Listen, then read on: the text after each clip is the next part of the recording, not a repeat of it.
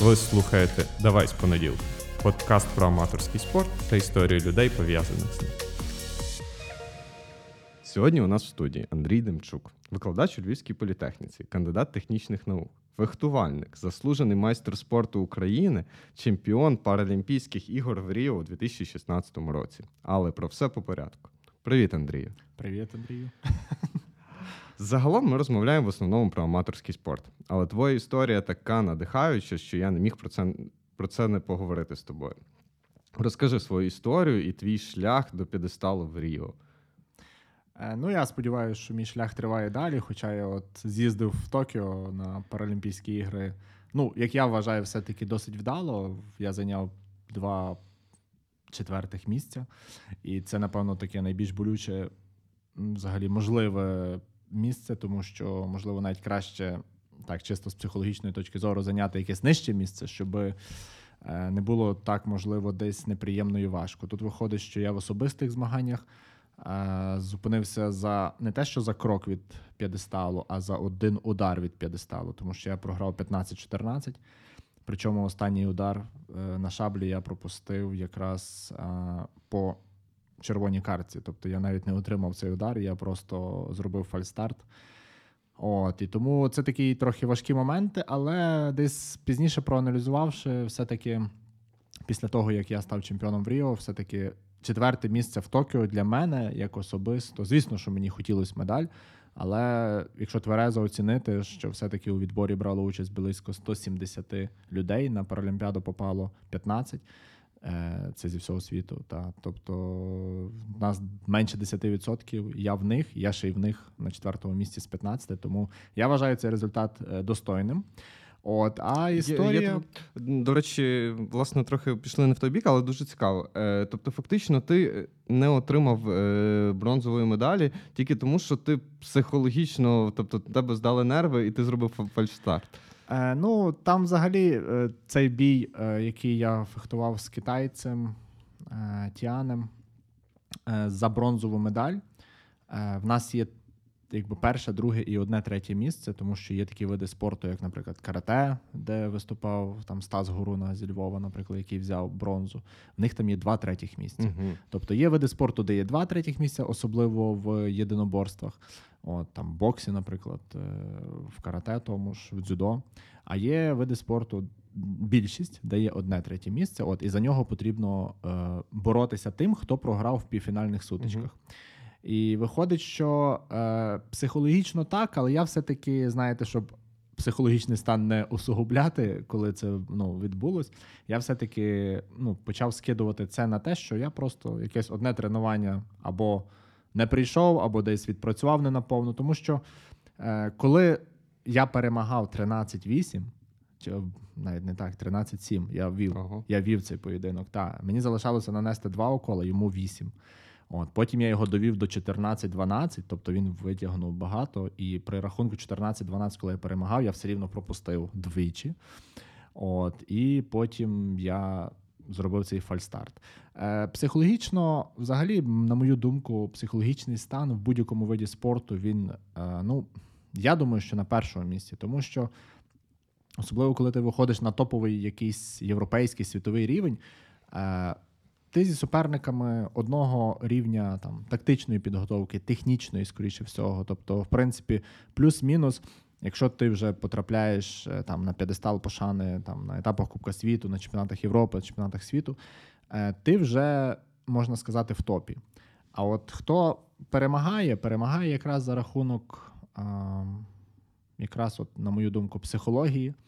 І якраз е, перемагають ті, хто в конкретний момент, в конкретному місці е, був інколи нагліший, інколи хитріший, інколи просто е, фартовіший. Тобто, та, я думаю, що ці речі дуже важливі в будь-якому виді спорту, там, особливо в професійному, вже на тому топовому рівні. Е, Все ж таки, я би хотів почути твою історію, як ти став. Наш шлях, ну, твій шлях насамперед до фехтування, ну, бо він в тебе досить цікавий. Е, Ну, взагалі, я напевно, що з дитинства мріяв стати спортсменом. Я народився, в мене одна нога, одна стопа, точніше, була така масивна, велика, просто так, і так вродився. От, і я мусив носити спеціальне взуття. Там в теплу пору року це були якісь сандалі там з протезного заводу, а в холодну пору року це якісь там черевики. Е, На той час, звісно, що не було таких можливостей там собі пошити чи десь піти якесь вибрати там взуття по індивідуальному пошиву. Тобто ми розуміємо, що я 87-го року народження, і, е, скажімо так, е, ну. Не був той ринок, який є зараз.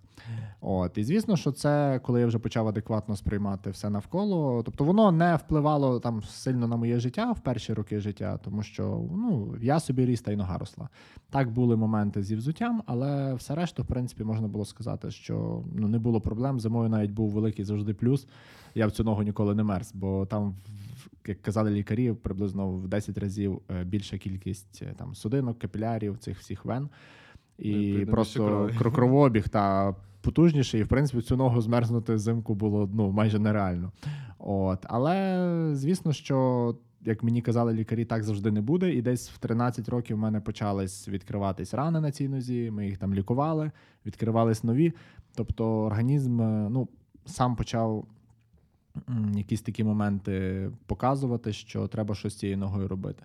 Близько п'яти років ми їздили по різних е, містах, країнах, лікарях, шукали варіанти. Ніхто, на жаль, чи на щастя, е, мені не допоміг. От я вважаю все-таки на щастя, тому що могли зробити гірше. От і коли мені було майже 19 років, я потрапив до там черговий раз приїхавши там з Києва з якоїсь лікарні, де мені відмовили, ну не відмовились, а не взялись робити якісь кардинальні кроки. Коли в мене вже нога була дуже проблемна, в мене вже були суцільні рани, тобто е, судини вони просто відмирали, гнили.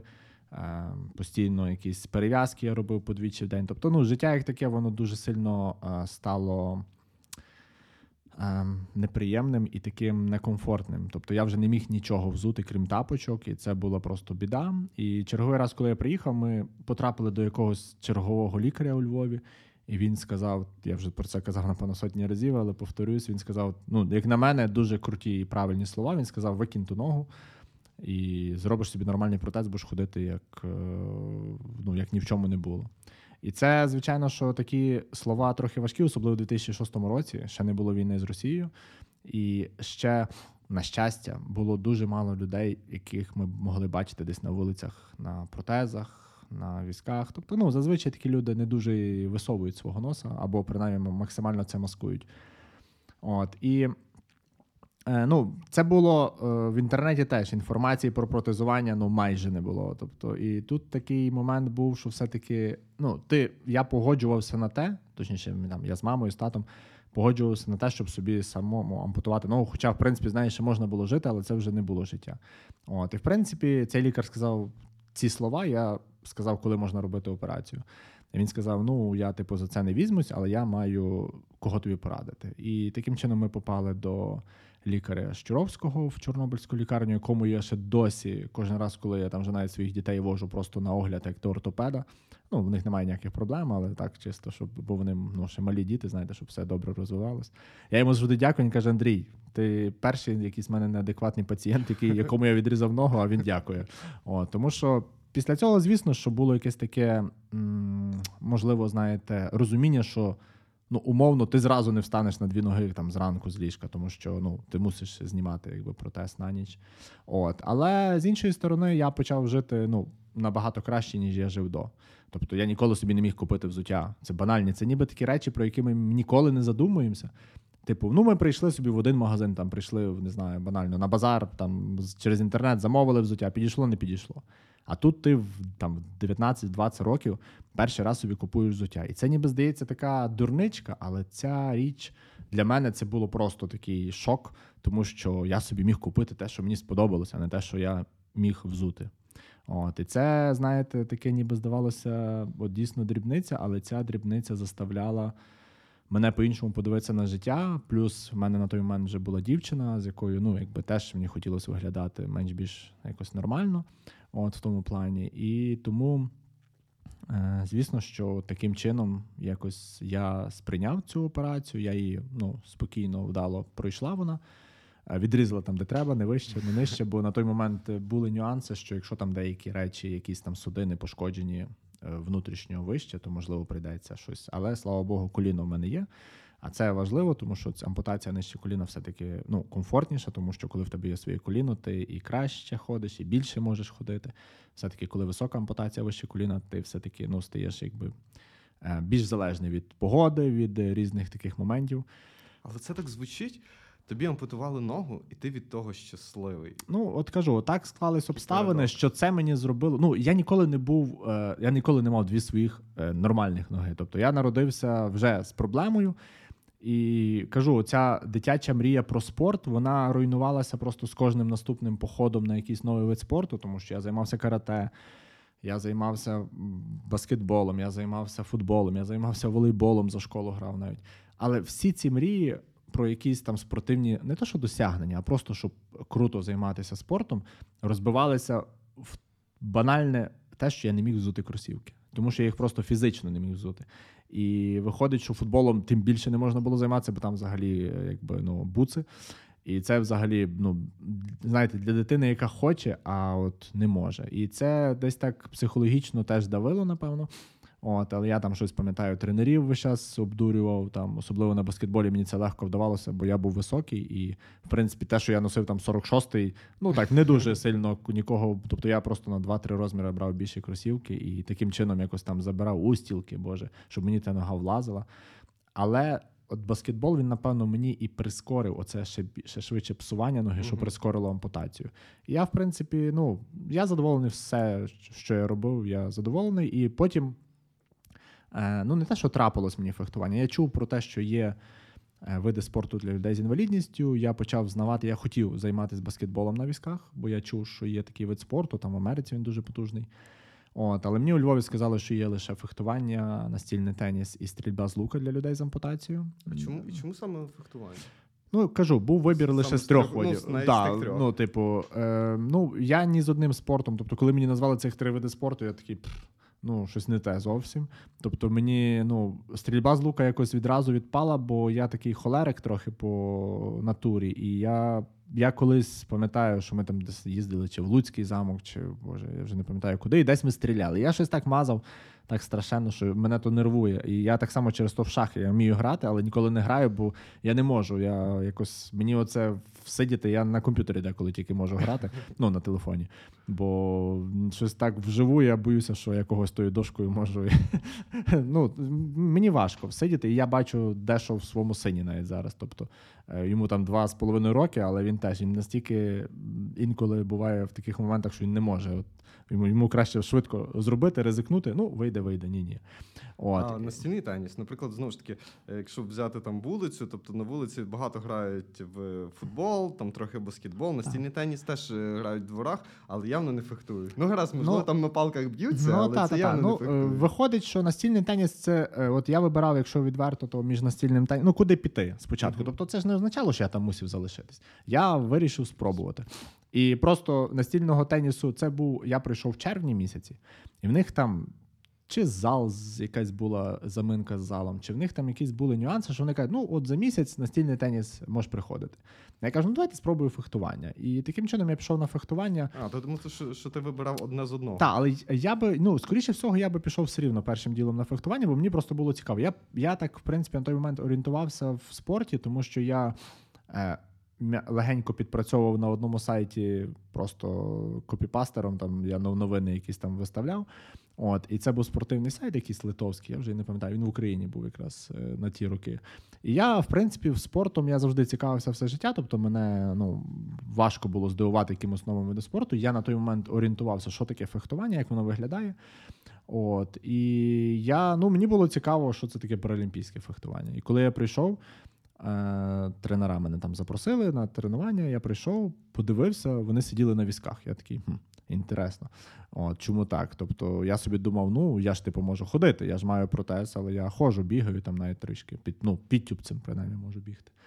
А мені пояснили тренера, що Е, Є спеціальна така платформа, на яку кріпляться спеціальні спортивні візки. Вони схожі до таких інвалідних, але вони такі великі.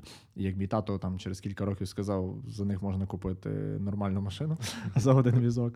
От і вони е, є для чого? Для того, щоб люди, наприклад, в яких є ампутація однієї ноги, або в кого є ДЦП, або в кого, наприклад, ампутація двох ніг, вони відчувають себе рівними е, за рахунок того, що всі сидять. Мгм. І з нами навіть сідавши, сідають інколи там в Кончезаспі, коли ми на зборах. е, З нами сідають з олімпійці, наша олімпійська команда з фехтування, і вони не мають величезної переваги. Чому? Тому що так, в них є там технічна якась перевага, звісно, бо вони там займаються зазвичай там з 7-8 років. От, але в них е, відсутня якби перевага ніг. Тобто вони звикли ногами багато чого компенсовувати швидкістю. В нас ця швидкість іде вся від тулуба, від руки, від голови в першу чергу. От, швидкості думки. Точніше, навіть не так. Це не так, що швидкість думки, а це наскільки Так, швидко це- твоя, твій мозок е, опрацює і видасть інформацію. Е, Багато хто, я так відволічуся, але багато хто каже, як, як ви встигаєте там. Та, ти можеш задумати якийсь перший рух, другий, все решту робить твоє Ну, тіло. та треба приймати рішення. Воно, воно, воно, воно навіть ти не приймаєш рішення. Це тіло. Тобто, якщо в тебе правильні рефлекси набиті, вони автоматично вискакують. Чим правильніші ці рефлекси, чим більше десятки тисяч разів вони відпрацьовані, тим вони будуть е, швидше вискакувати вчасно і саме то, яке потрібно. І від і це є фехтування. Тобто, фехтування ти не встигаєш там всередині фрази зазвичай подумати, як це от там почався бій. Але о, твоє, твоє тіло віддає і дає те, що треба. І тому от таким чином я попав в фехтування. Е, Спробував, мені дуже сподобалося, якщо чесно. Тобто мене затягнуло, а особливо коли поїхав на перші змагання там через кілька місяців, е, там достойно виступив на чемпіонаті України, і потім через рік поїхав на міжнародні змагання, непогано виступив. Таким чином воно все закрутилося, і там вже в 2007-му я перший раз прийшов на фехтування 4 червня, то в 2009-му мене вже взяли навіть в склад збірної України. Ого.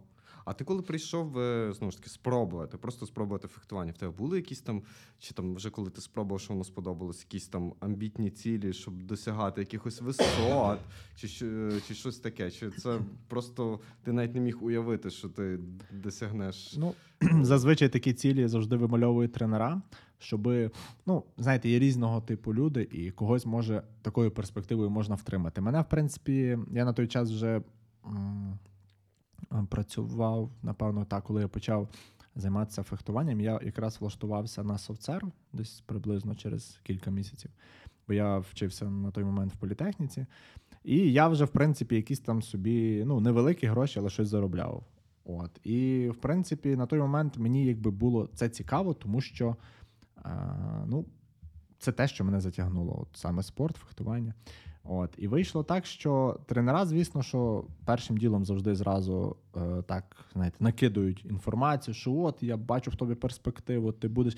Ну, багатьох дітей таким, чи- або там, ну, тих, хто приходять, можна так затягнути, тому що ну, якщо ти будеш казати, ти там дно, ти там не, не вийдеш з цього залу далі, бо ти взагалі нічого не вмієш, ти руки там з одного місця. ну, звісно- для когось і таке працює насправді. Ну, це переважно пізніше, коли ти вже коли вже точно ти не підеш, то вже тебе так можна мотивувати. От, але е, зазвичай тренера е, якби ну максимально хвалять, максимально затягують. А далі вже видно. Людина, наприклад, які, які в неї можливості, яка в неї там внутрішній світ, чи вона може досягнути чогось в такому виді спорту, чи не може. От, і тому тренера, звісно, що теж е, мені там почали малювати якісь там потенційні можливості. Е, ну, я ще скажу так відверто, що на той момент я був, е, ну, я швидко виріс, тобто я високий був. На той момент мені було там неповних 19, в мене метр 86-7. От, і виходить так, що я такий був досить е, ну, худий. От, і в принципі, це така добра перспектива саме для фехтування, тому що я був швидкий, я був гострий, я був наглий по-доброму. І це мені дало можливість досить швидко вчитися. І плюс я хотів. Тобто я від цього кайфував, я не боявся нічого, я не мав що втратити. І це, напевно, ті речі, які дають можливість якраз е, ну, просто отримувати задоволення від того процесу. Я отримав задоволення, плюс до цього почав появлятися результат. Мене помітили тренери збірної, почали викликати. А це був якраз е, передолімпійський е, ну, цикл. Він вже закінчився, тобто вже відбір закінчився. Коли мене почали викликати на збори, якраз півроку я їздив зі всіма нашими топовими українськими паралімпійцями-фехтувальниками на збори. І я почав дуже швидко рости. Тобто я почав за ними тягнутися, тому що я бачив їхній рівень. От, і вони якраз готувалися до Пекінської паралімпіади. І таким чином, за цих, в принципі, півроку я дуже сильно, як на мене, як на думку тренерів, виріс. І це мені дало можливість, коли після Паралімпіади там, наприклад, звільнилось місце, я на це місце потрапив в збірну.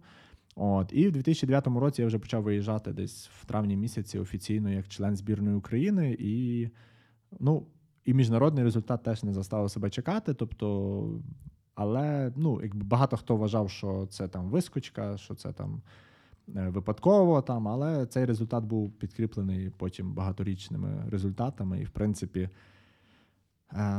ну, скажімо так, я не планую там найближчим часом закінчувати кар'єру, про що багато хто питав і говорили. Але я вважаю, що в принципі, ну. В категорії А в Україні, ну це такі, як я, там ампутанти і ДЦП. У нас є дві категорії А і Б. Б це ті, хто на візках Мгм. по життю, тобто в них зломаний спинний мозок, перебитий. От, то, в принципі, якби тренер збірної, ну, в мене там найбільша кількість нагород серед там чоловіків категорії А в Україні, ну, я думаю, за всі часи. А не, не було конфлікту? Тобто ти, ти тут ні з того, ні з цього з'являєшся в збірній, тут люди працю... роки працювали, ти тут з'являєшся, і так і ще й тобі начебто щастить, що ти перемагаєш. ти Ну, щастить, тебе не щастить. Тобто, Ні, ну, тобто та, люди по той е, бік Ну, звичайно, думають. що й були, тому що якби є склад збірної. Але мені завжди подобалось, тобто, як би я там свого там тренера збірної любив, не любив з ним, якби там інколи навіть не конфліктував. Він і зараз є в збірній. Він з Миколаєва, там, тобто в нього свої були пріоритети, свої там спортсмени, скажімо так, в збірній. І це ну, відверто так завжди є.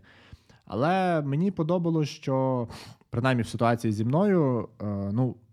Був результат, а проти результату не попращі. Плюс, ну я не знаю, який е, має бути, скажімо так, нерозумний менеджер, який би замість результату там пхав своїх спортсменів. Тобто тут, е, якби є, був в мене результат, і цей результат ну, важко було чимось перекрити. І в принципі, чим крутіший склад збірної, тим краще, тому що чим більше людей досягає високих якихось місць, тим е, це означає, що ну, кращий спаринг.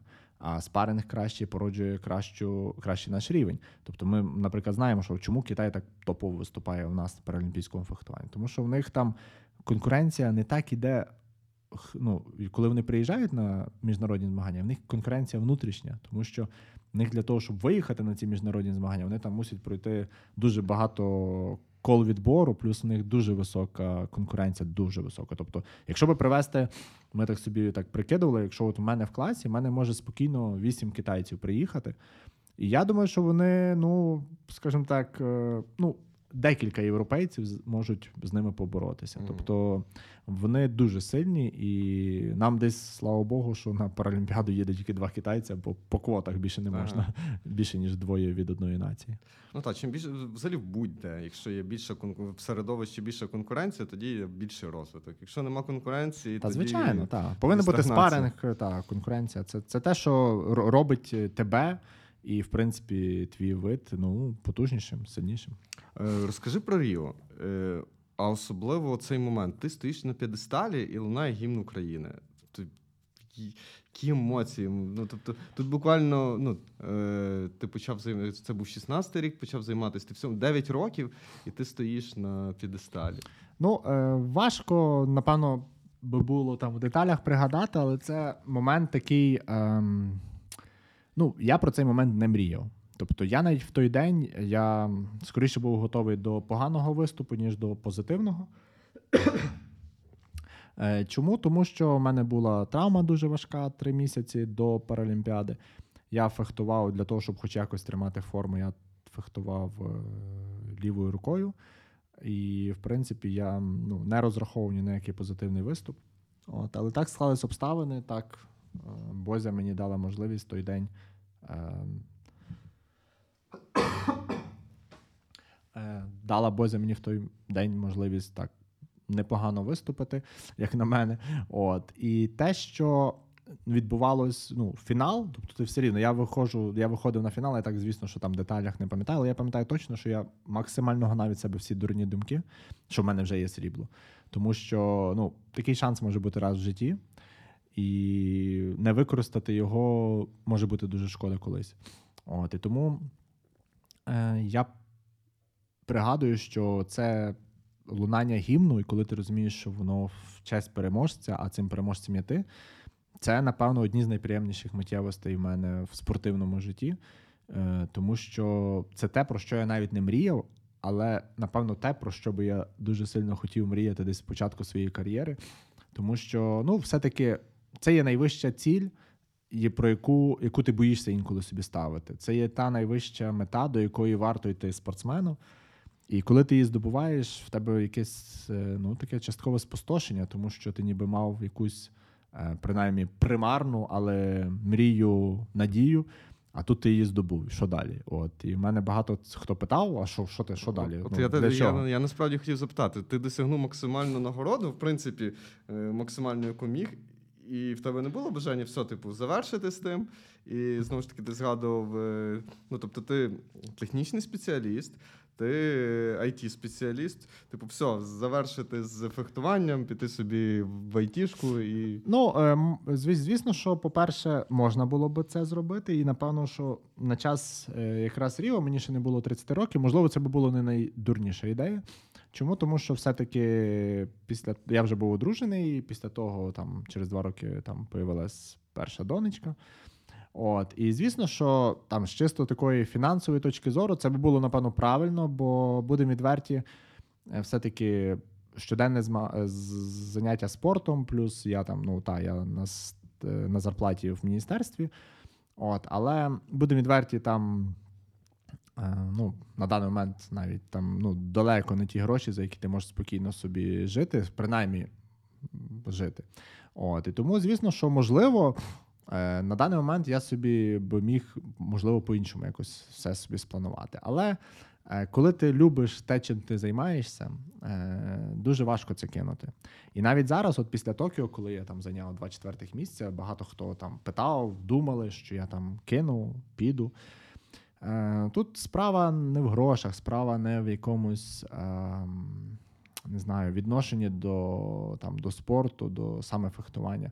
А справа в тому, що я відчуваю себе на своєму місці. Раз. Друге, я відчуваю, що я ще не все дав, що можу. Два. Ну і третє, в принципі, як і тоді, в 2008 році, так і зараз, е, ну, я можу в будь-який момент піти. Тобто, якщо я відчую, що я або там, наприклад, вже не конкурентно здатний, е, навіть там в Україні, наприклад, або я відчую, що, ну, скажімо так, е, мені е, не те, що важко, тому що, в принципі, займатися можна і довго, і це для здоров'я, все-таки хоч якась мінімальна користь. А якщо я відчую, що ну, час настав, то я спокійно думаю, що це питання можна швидко вирішити і, там, і звільнитися без проблем. От. Але на даний момент я розумію, що мій досвід, е, мої вміння, ну і все-таки на даний момент в нас є в Україні діючих лише два паралімпійські чемпіона. Це я і Антон Дацько, мій друг, якраз з Бузька. Ми в один день виграли тоді в Ріо. Клас. От, і ми зараз обоє гарно в Токіо злітали туристами. Ну, я четверте місце зайняв, він ще гірше. От, і тому е, я, ну, він теж залишився. Ну, він е, теж любить, я знаю точно нас. От просто розумієте, це, це те заняття, яким ти отримуєш задоволення від життя. Тобто ти фехтуєш, ти в тебе вчаться молоді. е, Все рівно є люди, які потребують там підказки, і в принципі навіть для тренерського складу важливо мати в складі збірної, в складі тих, хто їздять на збори, е, людей таких досвідчених, які можуть підказати, інколи, можливо, там е, якимись іншими методами, знаєте, тримати якісь певні моменти в колективі. От, і тому в нас крутий класний колектив, наша збірна. В нас крутий класний тренерський склад. І в мене тут у Львові мої тренера і тренера збірної. Тобто я вважаю, що ми можемо дуже непогано підготуватись до Парижу у 2024 році. Я сподіваюся, що туди потраплю, е, тому що знову в нас там роблять жорсткіший відбір. От, але не знаю, куди вже жорсткіше, ну але маємо, що маємо. Тому я, ну, є в мене ще малесеньке таке бажання спробувати потрапити в Париж. Ну а що буде там? А Подивимось. в чому полягає жорсткість? Е, Е, В кількості ти- учасників. Але ти в будь-якому випадку ти на рівні України ти топовий фехтувальник. Ти можеш не потрапити. Тобто з України може і ніхто не поїхати. Ага, навіть Тут так. е, є міжнародний рейтинг, тобто це класична схема міжнародна. Ти їздиш на змагання міжнародні на етапи Кубка світу, на чемпіонат світу, на чемпіонат Європи і відбираєшся. Якщо ти в рейтингу там по, цих е, параметрах, які виписані, ти проходиш, ти проходиш. От нас, наприклад, е, зараз, от е, в Токіо, то було, наприклад, двоє з Китаю, двоє з України, двоє з, з Росії були. Був, наприклад, один італієць, хоча в них дуже сильна команда. Тобто нас прийшло всього 15, але в в цьому рейтингу відбору було 160 з копійками людей. Ага. Тобто менше 10% проходить. Клас! Ви вже прослухали більшу частину цього випуску. Я сподіваюся, що вам сподобалось. Для того, щоб ми продовжували далі, нам необхідна ваша підтримка. Зірочки в рейтингу та коментарі на Apple Podcasts, репости в соціальних мережах, а також зворотній зв'язок. Дякую, що ви з нами. Просто ти казав про квоту двох, і я подумав, Це що це, що це, Ні-ні, ну, ні, з- що е, це з кожної країни по двоє людей. А тепер я зрозумів, що навіть якщо буде топ-10 з Китаю, поїде перших двоє з Та-та-та. Китаю. Ну, а виходить, потім що у нас в міжнародному рейтингу, наприклад, на момент відбору я посідав п'яте місце. Тобто закінчився відбір, підкреслили лінію там 15 людей. Просто було таке, що, наприклад, в 15 було, наприклад, там три китайця. І, наприклад, одного третього викреслювали, і йшов, наприклад, 16-й. І таким чином добирали. Наприклад, японцю дали одному, тому що це їхня паралімпіада, тобто дали білу карту. В загальному виходить, що, наприклад, е, китаєць другий, який виграв перше місце в Токіо, він пройшов, якщо я не помиляюсь, там 13 чи 14. Тобто він на грані пройшов. От саме в нашому виді спорту, в нашому виді в шаблі їх було двоє. Ну і офіційно пройшли. Один пройшов першим. Цей, що я що в мене виграв за бронзу, а другий пройшов 13. Тому тут Що тебе найбільше драйвить в фехтуванні? А те, що його не можна спрогнозувати, от майже неможливо. Ну тобто, я розумію, що є види спорту, там, наприклад, не знаю, там велоспорт, плавання, де теж, типу, ти там ну, умовно, колесо може пробити саме відповідальний момент. Там, е, в плаванні не знаю, зробити замість одного повороту два повороти. Ну, умовно. От. Але мені завжди подобалось, от коли нас там ну, буває в тренерів питають, які ваші прогнози, там, наприклад, на чемпіонат Європи там, ми їдемо або кудись їдемо на якісь змагання. І це завжди таке питання, тому що в нас дуже часто, е, от якраз, скажімо так, ті, хто вважаються потенційно лідерами, вони не завжди можуть виграти. Чому? Тому що е, все-таки фехтування це вид спорту, де є там, звісно, перевага тих, хто досвідченіший, є ті, хто швидші. Але молодь, вона завжди, особливо яка вже обкатана, яка вже трохи їздить, вона має таку перевагу, як вік, е, швидкість. Зазвичай вона трішки, ну якби чим молодший, тим в тебе там ти такий і легший, і швидший, і хитріший. От і тому інколи ти сідаєш е, ну, умовно з ноунеймом, і тебе можуть так спокійно винести, що ти такий навіть не встигнеш зрозуміти. Тобто, мене от завжди оця можливість перевірити себе на, там, на суперниках, і кожні нові змагання це нові емоції, і ти спрогнозувати, що ти там потрапиш, не знаю, в краще в топ 8 Ну, майже нереально, хіба що восьмеро приїде, умовно. О, тобто мені от завжди дуже сильно імпонувала оця невизначеність перед змаганнями. Тобто, ти можеш їхати фаворитом, але тебе можуть дуже швидко поставити на місце це раз. Ну і все-таки мені дуже імпонує, що фехтування це, ну, на мою думку, це дуже крутий комплексний вид, особливо якщо це олімпійське фехтування розглядати. І я всім, в кого є там моїх знайомих діти, там, ну скажімо так, шкільного віку, я всім раджу. Хоча б на рік віддайте фехтування. От ви просто побачите, паралельно з плаванням це просто це бомба, ракета для вашого здоров'я людей, ну, дітей. Чому? Тому що е, ти робиш тут, е, ти бігаєш, ти робиш випади, тобто стрибки, ти правильно ставиш корпус, в тебе добра посадка, в тебе добра осанка. Плюс, якщо є можливість, якщо людина має такі вміння, вона може фехтувати двома руками. Це супер, це розвиток для всього твого всієї конституції. І тому фехтування ще має таку круту класну функцію. Воно тренує не тільки тіло, а й мозок. Тобто прийняття рішень, е, коли ти інколи навіть буває навпаки не думаєш, але тіло воно все рівно робить, робить те, що набито. І тому якраз от за цю можливість оцього е, думання, яке зі середини йде, воно теж мені дуже сильно завжди подобалось, тому що я все-таки вважаю і спілкуючись там з міжнародними своїми там закордонними друзями нам на, на змаганнях, я бачу, якого це високого інтелектуального рівня люди. Тобто, так, ми там паралімпійці, та в когось там умовно ноги нема, в кого хтось там на візку. Але кожен є особистістю, і ті, хто потрапляють до нас, е, завжди так, типу, трохи так не розуміють, як ми можемо так жартувати. У нас дуже дуже часто ну, фехтування і без сміху в залі це неможливо. Тобто, у нас завжди там буває, що ми там одне одного підколюємо, жартуємо. Ну і чорний гумор це в нас взагалі тема номер один завжди. Ну так, ти, ти кандидат технічних наук, і ти викладаєш е, комп'ютерні науки. І крім того, ти. Я хочу звільнитися. Та звільнитися? мені ж це надоїло просто жахливо. Я не бачу перспектив. То відверто, так напевно, перший раз я скажу, але я на даний момент не бачу взагалі ніяких, особливо з пандеміями. Це просто трагедія. І я не хочу займатися псевдонаукою. Я багато років, е, коли я отримав задоволення, я цим займався. І не можна сказати, що там мої знання, наприклад, не потрібні чи щось таке. Тобто, е, А при- викладати десь інде. Припевно, от розумієте, от просто от на даний момент я не відчуваю, я не я перестав отримувати задоволення. І мені немає значення, чи мене б там покликали в УКУ, наприклад, чи там не знаю, в Київський політех. Там я ще зараз паралельно, крім політехніки, я ще кіберспорт викладаю в е, університеті фізкультури.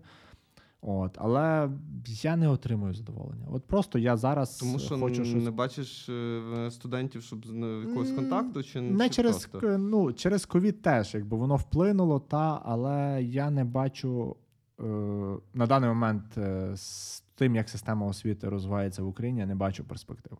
Я не можу сказати, що я підтримую цього міністра освіти, який робить дурні речі. Я не можу сказати, що я повністю згоден там з політикою, наприклад. ем, Університетів наших, тобто є моменти, які мене турбують, і я пробував якось з цим там спочатку боротися. Але з іншої сторони, я просто от кажу: от я завжди йшов по життю. Я от колись пам'ятаю, звільнився з соцсерву і пішов в фехтування. І мене мама дуже не розуміла, якщо чесно. Я її сам, можливо, би себе не зрозумів, якщо б я мав таку дитину прибацькану. Ну, бо, типу, ти маєш, ну там я якісь там, не знаю, пару сотень доларів вже на той момент заробляв в, в соцсерві. Причому, що я там був на якомусь дуже там стартовому етапі. От і на той момент це ще не було таким е, популярним взагалі там it сфера Тобто, в принципі, я думаю, що на даний момент я би напевно був, скажімо так, трішки вище тої посади, на якій я був там в 2009 році, 2008. От, але е, тут питання в тому, що на той момент я мені потрібно було робити вибір, тому що. Тоді ще не було так круто розвинена дистанційна якась форма роботи. Мгм. І ну, якби я мусив фізично бути у Львові, там на роботі, і в політехніку треба було ходити, і мені треба було вибирати, бо ще появилось фехтування. І я звільнився з роботи і пішов у 2009 році, там 11 січня, я влаштувався на фехтування. І там були дуже смішні гроші, дуже смішні. Тут і зараз, якби, ну, ну скажімо так, дуже скромні гроші. От, а тоді це були просто, я навіть не пригадую, яка там сума була, ну це були просто смішні гроші.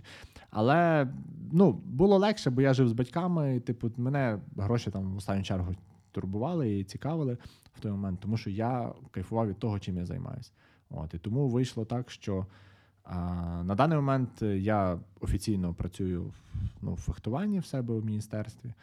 О, також паралельно в університетах, але я думаю, що цей весняний семестр це останній. Ну, я так хочу. Я на даний момент я так думаю. Хіба що щось зміниться там в моєму світосприйнятті, але я дуже не хочу продовжувати цю роботу, тому що я дуже багато часу забираю від своїх дітей, від своєї родини, і я не бачу ніякого фідбеку від цього. Просто ніякого. І я тільки більше втомлююсь, я краще віддамся більше своїй діяльності е, скажімо так, більш такій волонтерській, яку ми робимо. Це ми робимо доступні фільми для людей, які мають е, порушення зору і слуху. От і краще я цьому ділу більше буду віддаватися, ніж я буду ну, витрачати час на те, що ну не те, що не цінується, а те, що я не бачу перспективи. Е, Давай е, зараз ще трохи повернемося до спорту. І саме ти казав, що тебе драйвить те, що не передбачувано через те, що ну, тобто, кожна людина ну, тобто, буде зовсім по-різному взаємодіяти. Я подумав: а ви дивитесь, наприклад, записи, як той чи інший твій потенційний е, конкурент буде, ви вивчаєте його тактику? Ні, звичайно. Ну, по-перше, ем, наприклад, в мене там, ну. Я там індивідуально знаю всіх своїх суперників. Ну, навіть там, ну крім, ну тобто, можна сказати, що там з тих 170 спортсменів, які там в мене були в рейтингу, наприклад, я ну, впевнено можу там про сотню розказати, ну, як вони фехтують, як, яка в них манера, як вони себе ведуть. Тобто, в принципі, звісно, що ми знімаємо поєдинки, ми їх аналізуємо. Ну, у нас повністю професійний спорт, і це відверто ну, робить його якраз завдяки тому, що ну, всі відносяться як до профес- професії, як до того, чим ти, в принципі, заробляєш собі на життя. От, і виходить, що ну, рівень розвитку його в світі зас- з- заставляє всіх займатися таким. Тобто, всі тренера, всі там менеджери, всі, хто приїжджають, знімають бої. Плюс інколи буває така можливість, що в Ютубі показують прямі трансляції, там, наприклад, зі змагань, то ми просто потім ну, можемо там дещо звітам стягувати собі ріжу, зберігаю. Тобто, в мене е, ну, є папочка з кожних змагань, і ну, зазвичай це мої поєдинки. От я в мене ж є така, ну не знаю, добра чи погана якість, але я стараюсь не дивитися поєдинки, які я програв. Це ніби нелогічно, бо навпаки завжди дивляться. Знайти, що Е, покращити. Та дивляться поєдинки, які програв, щоб проаналізувати, там знайти помилки. Я такий якийсь негативний. Я тільки скидаю тренерам, а вони хай дивляться вже негативно. Вони хай мені потім розкажуть, що я робив не так. А я завжди люблю дивитися лише виграні поєдинки, і в них шукаю мінуси. Тобто я шукаю мінуси в виграних поєдинках, щоб ще краще. Ну не знаю, такий чисто якийсь психічний, психологічний аспект, який ну я не те, що я можу подивитися програний бій, але я не отримую задоволення від цього. Ну, то очевидно, що ти не отримуєш Ну, тому що я, і я, я не бачу, я не бачу своїх помилок в програному бою. Та, я знаю, які я це зробив, але я їх не хочу аналізувати. Тобто, чисто так. Ну, гаразд, такий захисний якийсь Так, ну мені та, такий, мені легше поставити тут якусь таку стіночку легеньку. Не хочу дивитися. Просто я знаю, що я його програв. Для чого мені дивитися? Там, де я виграв, мені класно, бо я знаю, що в кінці буде хеппі-енд. А цілі? Ну, тобто, які в тебе зараз цілі? Тобто, в цілі, наприклад, така, я розумію, та глобальна зараз ціль це е, Паралімпіада в Парижі. Ні, і, ну, ні, зовсім ні. Якщо е, абстрагуватися від спортивного життя взагалі, це в мене, щоб не знаю, щоб мої діти і дружина завжди там максимально посміхалися, були здорові, обнімали мене і себе, і між собою, і щоб всі були в мене в родині здорові і щасливі. Але я розумію, що ця ціль, ну, добре тобі буде вдома, коли, коли в тебе на роботі все добре. От. Є в мене робота, це є фехтування, і ціль в мене в ньому, ну, принаймні, така банальна, але кожного дня покращувати свою якусь техніку, тактику, е, якісь своє відношення. Тобто я вважаю, що якщо я кожен день там хоча б трошки часу приділяю спорту, чи це тренування, коли я ходжу на тренування, чи це навіть в вихідні дні, коли я не тренуюсь, я все рівно повинен е, щось робити. Там, банально, фізичною якоюсь е, просто роботою, чи просто фізичним навантаженням зайнятися. Е, Тобто, я вважаю, що я вже в такому віці, коли будь-яка фізична діяльність для мене буде лише плюсом до моїх занять фехтуванням. Тому що як не крути, все-таки 34, та ще може багато хто сказати, що ти ще відносно молодий, але все-таки в фехтуванні ну, класний крутий вік. Я писав і курсову колись, е, як я в інфізі на другій вищій вчився. Про фехтування все-таки оптимально це є там 26-27 і до приблизно 30 років. Це є тих 4 роки таких оптимальних твоїх кондицій, Мгм. коли ти можеш видати, в принципі, максимум. От, і мені його вдалося видати якраз в той проміжок 29. Ну, я сподівався, що в Токіо я зможу хоча б не максимум, ну так, на троєчку е, спрацювати. Ну, це я вже жартую зараз, так після Токіо, звичайно. От, але е, я бачу ціль е, таку глобальну, яка мені колись дуже сподобалась, коли я приїхав на одні з перших міжнародних змагань. І до мого тренера підійшов тренер польської команди, головний тренер польської команди навіть. І сказав: О, типу, цей ваш Демчук має гарну там техніку, має гарну техніку. Тренер каже, та яка техніка? Він там ну, недавно там кілька років, там два роки тренується. Ну, щоб появилася якась плюс-мінус техніка, треба ну, від семи і більше років. Він каже: повір моєму досвіду. І от мені би хотілося, щоб навіть коли я закінчу, щоб казали там якимось, наприклад, молодим: о, цей прийом ти використовуєш. Бо в нас є багато таких, знаєте, коронних прийомів. Мгм. І О, це прийом кожного- Демчука. Так, от, от, от, от щось таке було би прикольно. Ну, типу, от я собі так думаю. А якісь цілі кажу, в Париж в мене ціль потрапити туди. Тобто я розумію, що буде ще важче, ніж було в Токіо. Тобто не кваліфікуватись це вже Кваліфікуватися, так, попасти на Паралімпіаду, тому що в, в Ріо я попав е, другим або третім по рейтингу, в Токіо я попав п'ятим. Ну. Ну, побачимо. та, до 15 Так, так, ще так, є трохи падає. Ну, не факт. У нас в Ріо було 12, Ага. в Токіо було 15, не факт, що в Парижі знов не буде 12. Тому Ага. тут таке. Цікаво. Е, ти згадував, що дуже корисно займатися фехтуванням. От, наприклад, хтось з наших слухачів хоче піти і зайнятися фехтуванням там, в такому віці, як я, наприклад. І що, що їм робити? Е, Ну, е, зараз в Україні відновлюється така е, клубна система. Тобто в великих містах, у Львові, в Києві, в Харкові точно я знаю. Мені здається, в Миколаєві і, можливо, в Одесі е, є е, фехтувальні клуби, які приймають, е, скажімо так, всіх. Тобто, ну, звісно, що в нас зазвичай є ДЮШСА, в яких приходять діти, там від 8 там, 10 років, ну, школярі. І там, грубо кажучи, вони вже починають займатися фехтуванням з такого аматорського рівня. Ми розуміємо, що коли ми дорослі, нам що потрібно? Нам потрібно прийти, щоб нам показали. Тобто, це все в нас теж починає не те, що зароджуватись, а вже навіть в принципі зародилося. Тобто, в всіх наших оцих містах, що я назвав, існують фехтувальні клуби, так, в яких ви побачите, скоріше всього, дітей, але на їх базі створені окремі такі підрозділи, які відповідають якраз за от таке фехтування, скажімо так, для сеньорів. От, і дуже часто е, організовуються такі змагання або просто вечори, на які, скажімо так, приходять фехтувальники, ветерани.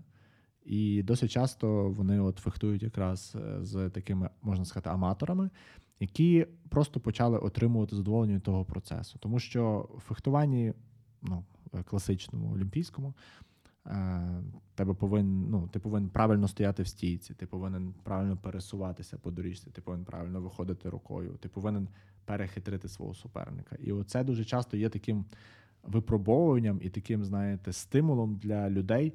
е, ну, отримувати задоволення від е, того, як ти можеш управляти своїм тілом, дякуючи своїй, своєму мозку. Тобто ця штука вона є доступна, і якщо дійсно людям цікаво, ну принаймні спробувати. Тому що багато хто там каже, що це шлем, а не маска. Багато хто не розуміє, що є три види зброї: рапіра, шпага, шабля. Тобто, це є ті елементарні речі, на які ви пішовши, ви спробуєте. І повірте, я майже впевнений, що ви побачите е, перспективу в тому, щоб, а може мені моїй дитині варто спробувати. Я скажу такий момент. У нас є е, начальник управління спорту Львівської міської ради Антон Нікулін. І він дійсно зробив таке дуже сильне зрушення в спортивній галузі Львова там за останніх там років 5-7, які він працює. От, і що я хотів сказати, це не те, що я там персонально хвалю, але я знаю момент з його життя. В нього є син Ілля, якщо я не помиляюсь. І він, ну, е, Антон Нікулін взагалі він засновник такого карате-клубу Юніон. Це ніби найпотужніший клуб в Україні, один з найпотужніших. От. І в них там, звичайно, що величезна база там спортсменів, всього цього. І цей хлопець, його син, дійсно там займався. Він там в карате зараз показує непогані результати. Але він десь приблизно в 2016 році віддав його на рік фехтування. Ну, чисто в нього так щось, можливо, не вийшло трохи Мгм. в карате, і він його просто якби збив. Е, Темп цей розвитку, він просто його віддав в суміжний вид спорту. Тому що тут теж, як і в карате, ти повинен працювати і руками, і головою, і інколи ногами. От. І виходить, що він його дав там на рік чи на скільки, і він дійсно почав фехтувати і досить непогано, щось там навіть на якомусь там ну, дитячому рівні показував якийсь результат, там у Львові, там, в західному регіоні. От. І потім він вернувся в карате, і в нього зразу пішов сплеск. Тобто, дуже розумно, коли ти даєш дитині право вибору. Можливо, дитина і не стане ніколи спортсменом, але я, наприклад, ну, по можливості я обов'язково дам своїм дітям право вибору і принаймні спробувати. Хай плавають. Мала зараз в мене пішла на гімнастику, я дуже задоволений. Вона ходить, отримує задоволення. Та вона зараз Може, не так там гімнастику, як там в неї є там друзі, які з нею ходять. Е, там, але от саме можливість е, для дитини спробувати різного напрямку види спорту. Ну, ми ж розуміємо, що видів спорту є сотні, якщо не тисячі. І хтось там потім лазить по скелях, хтось там, не знаю, бігає на якихось там спеціальних якихось засобах, стрибає висоту, хтось їздить на машинах, хтось е, бігає просто. По піску, не знаю, хтось грає в волейбол. Ну, боже, видів спорту мільйон. Звісно, що ти всі не перепробуєш, але принаймні можливо відчути для людини просто, на мою думку, важливо оце сприйняття, що спорт повинен бути в моєму житті. І можливо, навіть не так важливо, який, а от важливо, що він повинен бути в мене в житті. Тому що, напевно, тоді менше часу на дурниці. Це раз. А по-друге, все-таки. Ну, як не як здоровий спосіб життя, він багато чого вирішує. Так, це тебе не застрахує від того, що якийсь прибацаний тебе підріже на дорозі, але це принаймні застрахує від того, що не буде проблем зі серцем. І...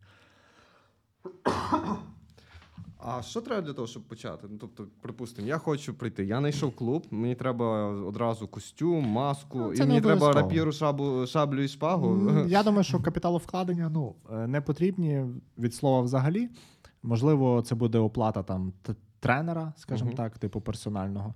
Е, Я думаю, що нічого не потрібно для початку, хіба що у вас там якісь специфічні розміри, що дійсно, можливо, там в клубі не знайдеться е, розміру вашої куртки або щось такого. От. Але в принципі, в загальному, я думаю, на перший другий раз нічого не потрібно. Якщо сподобається, потім то магазини в інтернеті є. Це все купується. Ну, так, це можна сказати, що інвентар фехтувальний не є найдешевший, але він є досить доступний і він, е, скажімо так, довго, жи, довго жиє. Е, Тобто він е, не швидко зношується. Грубо кажучи, куртку ну, можна носити фехтувально. Я займаюся фехтуванням. Я маю, наприклад, одну куртку, яку я використовую на змаганнях, іншу на тренуваннях. Ну, менше чотирьох років вона в мене не живе. Це при тому, що ми щоденно там Мгм. займаємось. Тобто, якщо її куп, купляє людина, яка аматорсько від до цього На все- починає, ну, на все життя. то скоріше всього, ця куртка, на жаль, але напевно переживе цю людину. От, як би довго ця людина не жила. Тому, в принципі, для початку я думаю, що це нічого не потрібно. Важливо дійсно знайти собі клуб, тому що важливо ще зрозуміти, що вам ближче підходить. Зазвичай для людей, які ніколи не займались, вони йдуть і шукають фехтування на шпагах. Чому? Тому що шпага це найбільш такий простий вид е, розуміння е, зброї, тому що там потрібно просто вколоти. Тобто ти повинен просто нанести укол супернику, не має значення яку точку тіла. Ти можеш нанести в ногу, Мгм. в голову, в руку, будь-куди, куди попадеш. І він простий, тому що коли двоє одночасно колять, апарат фіксує два Хто уколи, перший? то рахує обом. Ага. Це на шпазі. А на репірі і на шаблі там вже завжди правий хтось один. Там вже є така е, правота. Це коли той, хто перший вийшов в атаку і наніс укол, то він тоді правий. Якщо, наприклад, його суперник захистився і дав відповідь, вже правий суперник. Тобто тут же розбирає суддя. В шпазі все елементарно і просто і доступно в тому розумінні, що ти наніс укол, ти молодець. Не наніс, не молодець. Ага, цікаво.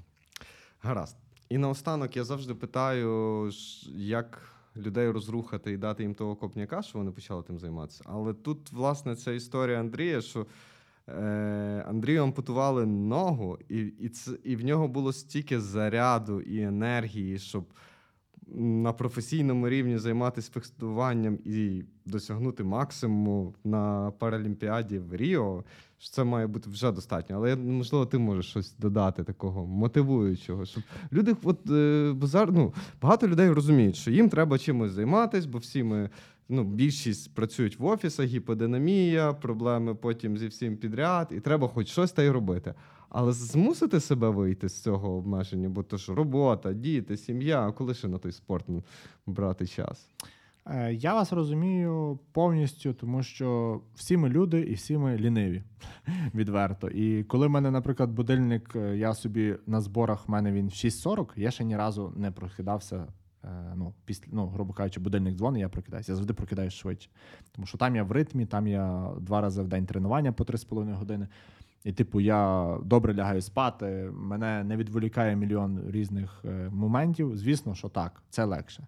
Коли ти вдома, коли в тебе, як ви правильно кажете, сім'я, е, діти, дружина, робота, якісь там проблеми, там щось потекло, щось треба зремонтувати, щось погнати, купити. Звісно, що ти е, дійсно десь той спорт відсуваєш, відсуваєш, відсуваєш. Але я думаю, що єдиним правильним таким мотивуючим рішенням це повинно стати те, що ти повинен е, сам зрозуміти, що це тобі потрібно. А як це зрозуміти? Ти повинен спробувати. І просто потрібно собі дати такий стимул, що я, наприклад, там не знаю, ну кожного дня, не кожного дня, але принаймні в тиждень там я повинен там 5, 7, 10 годин приділити спорту. Яким чином це зробити? Є ну, такі банальні рецепти, але вони реально деколи працюють. Я, наприклад, мені було дуже важко себе змусити, е, тому що ходити, наприклад, плавати. Тому що я там маю знайомого тренера, він каже, приїжджай, але це було на СКА. Я думаю, через пів Львова їхати. Ну ж. Але я, я йому так, ну скажімо так, міг би платити там, наприклад, е, за кожне заняття. Але я думаю, о, класна тема, і це для всіх. От просто заплатіть наперед. І це для когось буде мотивацією. Тобто ти вже вклав гроші, ну, типу, блін, ну шкода, що пропадали. Для так, дехто заб'є, скаже, та хай пропадають. Ну, типу, Ну, у мене таке було зі спортлайфом. Я, Ну, я- я, я десь е, двічі брав за е, Та, абонемент на річний, рік, та, та, а ходив пропадає. місяць. От. І е, це для це, це один варіант. Другий варіант є можливість завжди, особливо, як ви от сказали, в спортлайфі, наприклад, є можливість взяти з дитиною, наприклад, якісь там по плаванню. Поки тренер там з твоєю дитиною там вчиться плавати, ти собі збоку там намотав кілька кругів. Плюс, плюс. Супер, супер. І відмазка є, бо ти все рівно ту дитину туди будеш вести. ну і плюс е, сам якимось чином зайнявся спортом. Е, Третій це стара добра традиція. Знаєте, як дівчатка там в туалет ходять по, по двоє, по троє. Тут щось схоже можна організувати. Тобто об'єднатися своїми друзями і дійсно якось приділяти час спорту. В один день можна поїздити там одного тижня, хай буде поїздити на велосипеді. Наступний тиждень давай домовимося, підемо там якийсь спортзал там двічі-тричі. Тобто такий варіант теж. Ну і четверте, на мою думку, найбільш таке правильне і найбільш робоче це коли ти е, складаєш собі щоденник. Так, ти можеш в ньому багато чого не передбачити, але ти повинен себе заставити. Заставити зрозуміти, що здоровішим себе можна зробити ну, не ліками, а спортом. Коли ти себе принаймні будеш заставляти вранці нормально вчасно вставати, зайнятися хоча б зранку банальною гімнастикою, розтяжкою після сну, просто посидіти там хвилину в тиші, релакснути, відчути, що сонце світить. День птахи вже співають, вже давно напрягаються, ти ще досі лежиш. Ну це, типу, ненормально. І підеш на роботу з добрими намірами. Ми ну всіх грошей не заробиш. І от кажу, я дуже часто мені оце ще колись там мама сказала один раз, потім я щось так сам задав. Ну добре, окей. Ну є в мене друзі, які заробляють там дуже великі гроші в it сфері. І ми там ми з ними бачимося, там, наприклад, там в сауні, з іншими друзями я спілкуюсь там поза межами, там якихось цих, тобто десь переписуємося. Ну, так, класно, там ну, побудували собі будинки, покупували машини. А є в мене друзі, які взагалі пішли з цієї сфери. Один хлопець взагалі робить двері. Ну, тобто, от він кайфує від цього. Він там продає тих дверей, там, може, одні-двоє в місяць. Ну, скажімо так, е, міг би більше заробляти, м'яко кажучи, але він отримує задоволення від цього. Я не можу сказати, що він менш щасливий, ніж ті люди. Він має теж родину, десь живуть собі, собі там в село, поїхав, якусь там хату купив за тисячу доларів, якусь там десь в якомусь забитому селі в Закарпатті. І задоволений, розумієте, жінку собі там знайшов, дітей мають. І все класно. І я не можу сказати, що він менш задоволений, ніж ті, що тут арбайтують там на софтсерві чи на інших it фірмах зранку до вечора. І думаю зараз там, як приганяти там машини з Америки, щось тут перепродаю, ще заробляю щось. Ну тобто кожен крутиться як може, і кому який підходить стиль життя. У мене є один друг, який ферму відкрив, якусь там е, ну, мінімальну таку там козячу, там теж як я приїхав до нього. Запахи, все, що хочеш. Ну, я нормально до кіз ставлюсь, бо я все дитинство мене бабуся дідусем в селі, то вони постійно мали кіз, і я козяче молоко завжди пив. І кашу кожен день їв. Але я кажу: слухай, тобі Орест каже, тобі взагалі нормально це? Він каже, мені нормально, мені супер, я задоволений. І він кайфує. Тобто, хтось працює на радіо, хтось працює масажистом, хтось працює лікарем, хтось воює військовим. Ну тобто, в кожного якась своя доля склалася, і круто, коли вони сприймають це як те, що це є моє. І от круто, коли це моє, отримати від того задоволення. І треба дійсно не забувати про якісь заняття спортом для себе, хоча б. Просто сядь, покачай прес 5 хвилин. Та тяжко, особливо коли живіт великий. Ну нічого, рік покачаєш, десь той живіт пропаде. Клас. Дякую за фантастичну розмову і дуже дякую, що ти до мене прийшов. Тобі дякую, Андрій, за запрошення. Дякую, що дослухали до кінця. Якщо вам сподобалось, діліться випуском в соціальних мережах, ставте зірочки в рейтингу та залишайте відгуки. Почуємось!